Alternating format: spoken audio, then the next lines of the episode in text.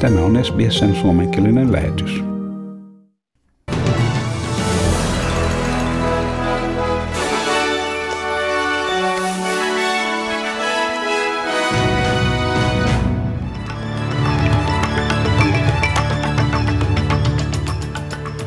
Lähi-idän väkivaltaisuudet ovat kiihtyneet eilisestä 35 palestinalaisen saatua surmansa Gaasassa ja viisi henkilöä Israelissa pahimmissa iskuissa vuosikausiin.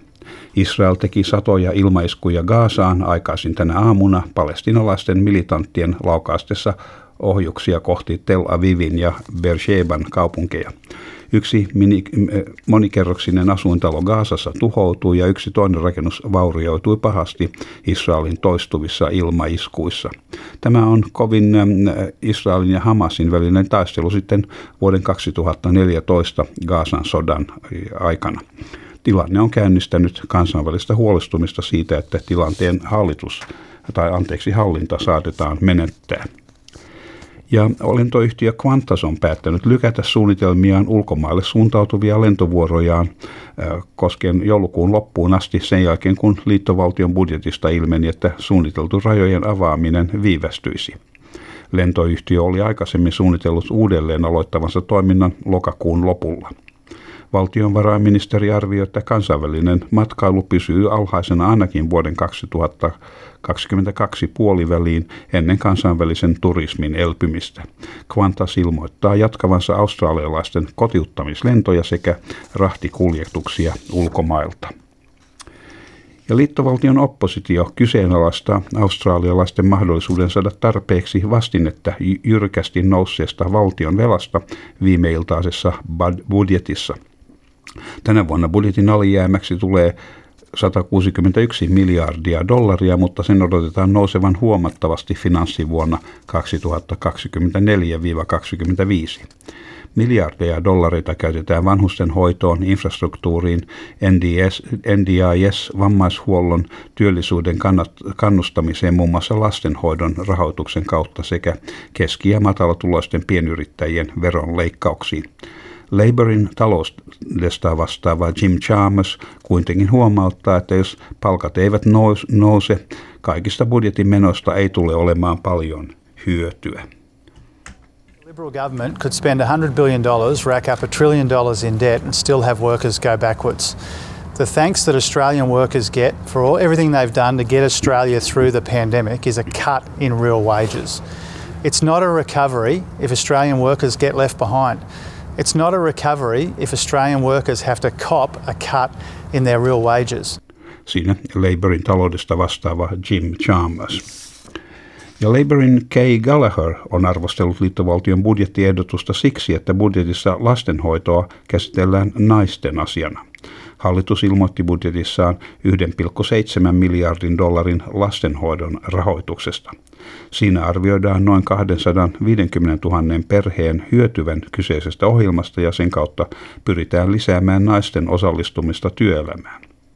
Katie Gallagher sanoi, että hallitus käyttää lastenhoitoa poliittisen edun tavoitteluun. Any uh, working parent knows that it's not a women's issue. I mean, how you care for your children is a shared responsibility across the family, uh, but it has been uh, used to bulk up uh, presentationally for a headline how much this government is spending on women's issues. Uh, but childcare uh, should not be seen as a women's issue. Yes, it affects how women work and the hours with which they work, and as, as often as primary caregivers, but the responsibility around childcare is a family issue. Siinä Labourin Katie Gallagher. Ja New South Walesin pääministerin Gladys Berejiklianin odotetaan päättävän ennen tulevaa viikonloppua koronavirusrajoitusten nostamisesta viime viikolla sen jälkeen, kun ähm, äh, sidniläinen mieshenkilö antoi positiivisen testituloksen. Osavaltion terveydenhuoltoviranomaiset etsivät nyt miehen tartunnan lähdettä. Gladys Berejiklian sanoi, että rajoituksia koskevat muutokset, kuten naamareiden käytöstä julkisissa liikennevälineissä ja 20 henkilön yläraja kotivierailulla, ovat riippuvaisia terveydenhuoltoviranomaisten päätöksestä.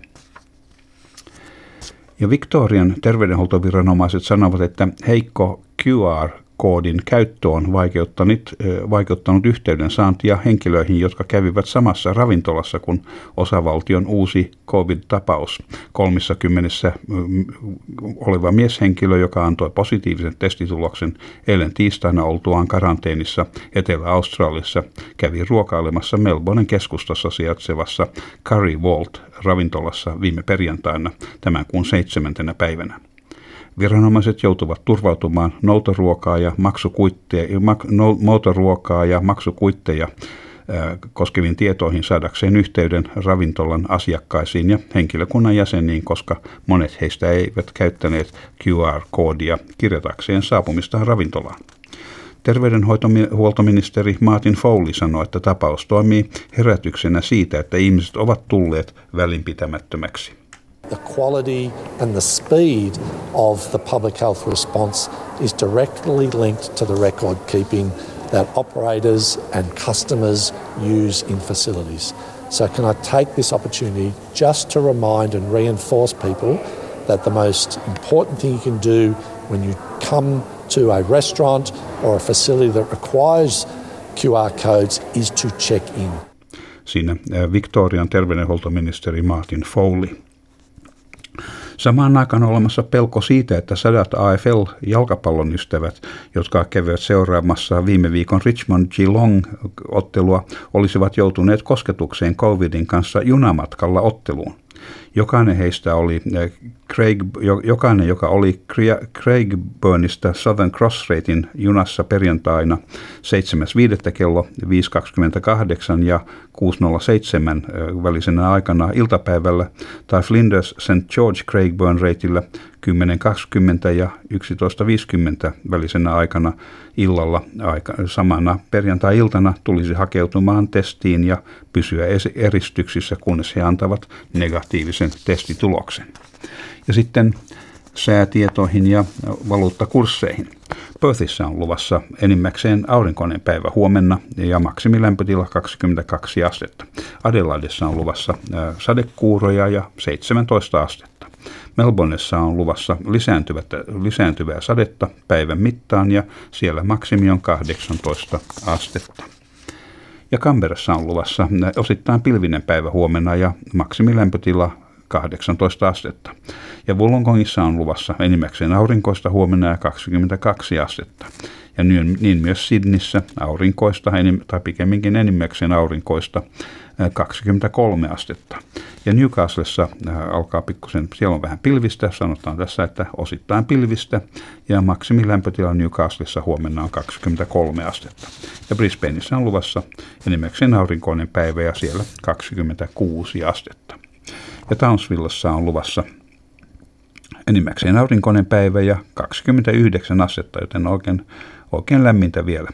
Ja Kensissä 31 astetta huomenta ja siellä on täysin aurinkoista. Ja Darwinissa on aurinkoista, hieno päivä, 33 astetta. Ja niin myös Helsingissä.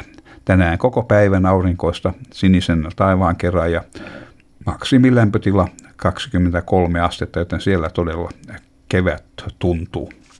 Ja Australian dollarin kurssi on 0,65 euroa ja euron kurssi on 1,55 Australian dollaria.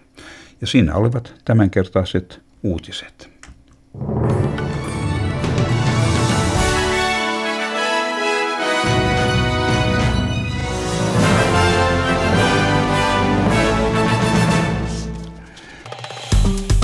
Tykkää, jaa ja ota kantaa. Seuraa SBSn suomenkielistä ohjelmaa Facebookissa.